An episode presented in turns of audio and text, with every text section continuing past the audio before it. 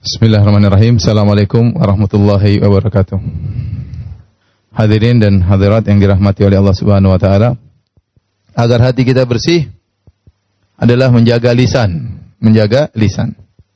Dan ini diisyaratkan oleh Nabi SAW dalam hadisnya, kata Nabi SAW, La yastaqimu imanu abdin hatta yastaqima qalbuhu. Tidaklah akan lurus iman seorang hamba sampai lurus hatinya wala yastaqimu qalbuhu hatta yastaqima lisanuhu. Dan hatinya tidak bisa istiqomah, tidak bisa lurus sampai lurus lisannya. Sampai lurus lisannya. Saya ulangi, Nabi SAW bersabda, La yastaqimu imanu abdin. Tidak akan lurus iman seorang hamba, tidak akan istiqomah. Hatta yastaqima qalbuhu, sampai lurus hatinya, sampai istiqomah hatinya. Wala yastaqimu qalbuhu, dan tidak mungkin hatinya lurus, hatta yastaqima lisanuhu sampai lisannya ikut lurus, sampai lisannya ikut lurus. Ini dalil yang sangat kuat bahwasanya lisan punya pengaruh besar terhadap hati. Lisan punya pengaruh besar terhadap hati. Ini pengaruh yang paling kuat. Kata para ulama bahwasanya hati ini ibarat wadah yang siap diisi dengan apa saja dan sumber keran atau saluran untuk mengisi hati tersebut ada tiga, yaitu lisan, pandangan, dan pendengaran. Inilah faktor-faktor yang akan menjadi corong untuk mengisi isi hati seseorang. Maka seorang hendaknya menjaga apa yang dia ucapkan, apa yang dia lihat, dan apa yang dia dengar. Karena hati tinggal menerima. Hati tinggal menerima. Apa yang dia dengar tiap hari, itulah akan mengisi hatinya. Ya. Betapa banyak orang, tatkala dia sering mendengar musik-musik, sering mendengar dangdutan, dia mau ingat Allah susah. Karena selama ini hatinya diisi dengan lagu-lagu, nyanyian-nyanyian yang sering dia dengarkan. Apalagi kalau seorang sampai hafal banyak sekali lagu-lagu ya. ya dalil Al-Quran tidak dia hafal, dalil hadis tidak dia hafal. Tatkala ada permasalahan timbul, yang keluar nada lagu. Yang keluar dalilnya lagu. Hmm. Cinta kayak masalah apakah masalah inilah macam-macam ya. Kenapa yang dia hafal adalah seperti itu? Makanya seorang hati-hati dengan apa yang dia dengar, dengan apa yang dia lihat dan apa yang dia bicarakan. Karena itulah yang mengisi hatinya. Dan saya katakan ini sangat penting kenapa? Terutama tatkala kita sakratul maut. Tatkala seorang sakratul maut, ya, yang akan dia ucapkan adalah sesuatu yang sering dia sibukkan dalam hatinya. Kalau seorang dalam hatinya selalu ingat Allah, selalu ingat syariat, selalu ingat bagaimana dia bisa menjalankan syariat Allah, maka itu akan keluar tatkala dia akan meninggal dunia. Tetapi kalau seorang yang dia selalu ucapkan, dia pikirkan dunia, dunia, dunia, dunia, lagu dan ini dan macam-macam, maka itu akan keluar tatkala dia mau meninggal dunia. Susah hatinya akan berkhianat menjelang dia meninggal dunia. Iblis akan datang benar-benar menggoda hatinya terutama kata Imam Abdul Qayyim rahimahullah taala terutama tatkala seorang akan meninggal dunia, di situ iblis akan mengerahkan seluruh tenaganya untuk membuat dia tersesat tatkala sakratul maut.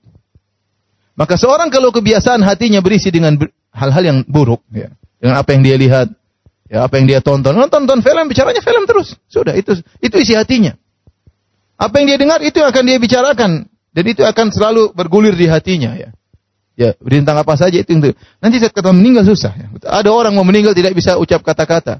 Dia malah nyanyi lagu dangdut. Ada orang seperti itu. Ya. Ucapkan la ilaha illallah. Lagu dangdut yang keluar. Repot. Karena itu yang selalu dalam hatinya.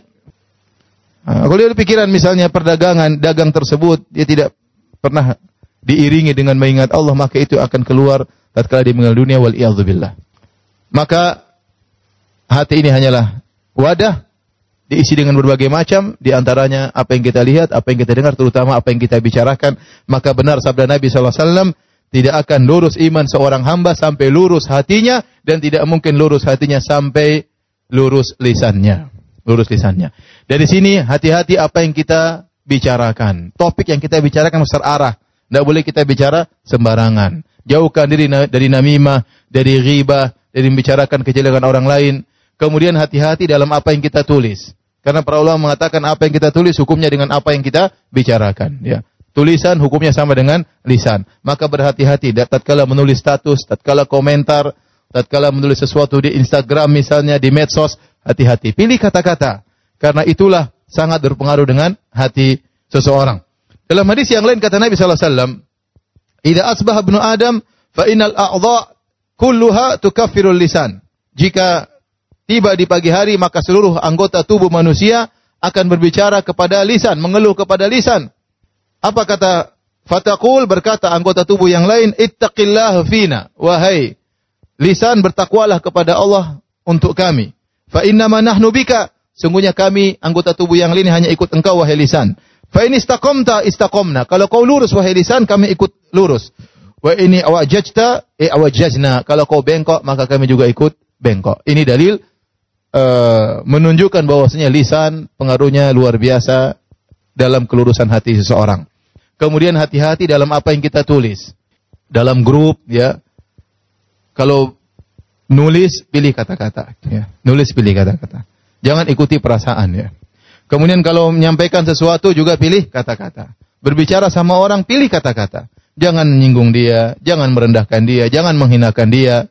Ya kalau kata-kata tersebut kita tujukan kepada diri kita kira-kira kita bagaimana. Dan ini salah satu kaidah. Sebelum kita bertindak, sebelum kita berbuat, sebelum kita berkata-kata, pikirkan. Seandainya saya di posisi dia, kemudian saya ucapkan kata-kata ini, bagaimana perasaan dia? Ya. Sehingga tidak setiap apa yang terbetik dalam benak kita lantas kita utarakan. Abu Bakar radhiyallahu anhu pernah memegang lisannya dan dia berkata, "Hadzal ladzi awradanil mawarid." Inilah yang buat saya terjebak dalam berbagai macam kehancuran. Kata Abu Bakar radhiyallahu anhu yang sudah dijamin masuk surga. Dia pun khawatir dengan apa? Dengan lisannya. Maka jangan pernah sepelekan masalah lisan. Anda menjadi lurus dengan lurusnya lisan Anda, Anda jadi bengkok dengan bengkoknya lisan. Maka kita lihat seorang yang baik, biasanya dia jaga lisannya. Orang yang akhlaknya baik, dia jaga lisannya. Orang di apa namanya ibadahnya baik, biasanya dia jaga lisannya. Tapi kalau dia ngomong ceplos-ceplos, ya, kemudian tidak dipikirkan apa yang dia ucapkan, maka akan berpengaruh pada anggota tubuh yang lain, terutama hatinya.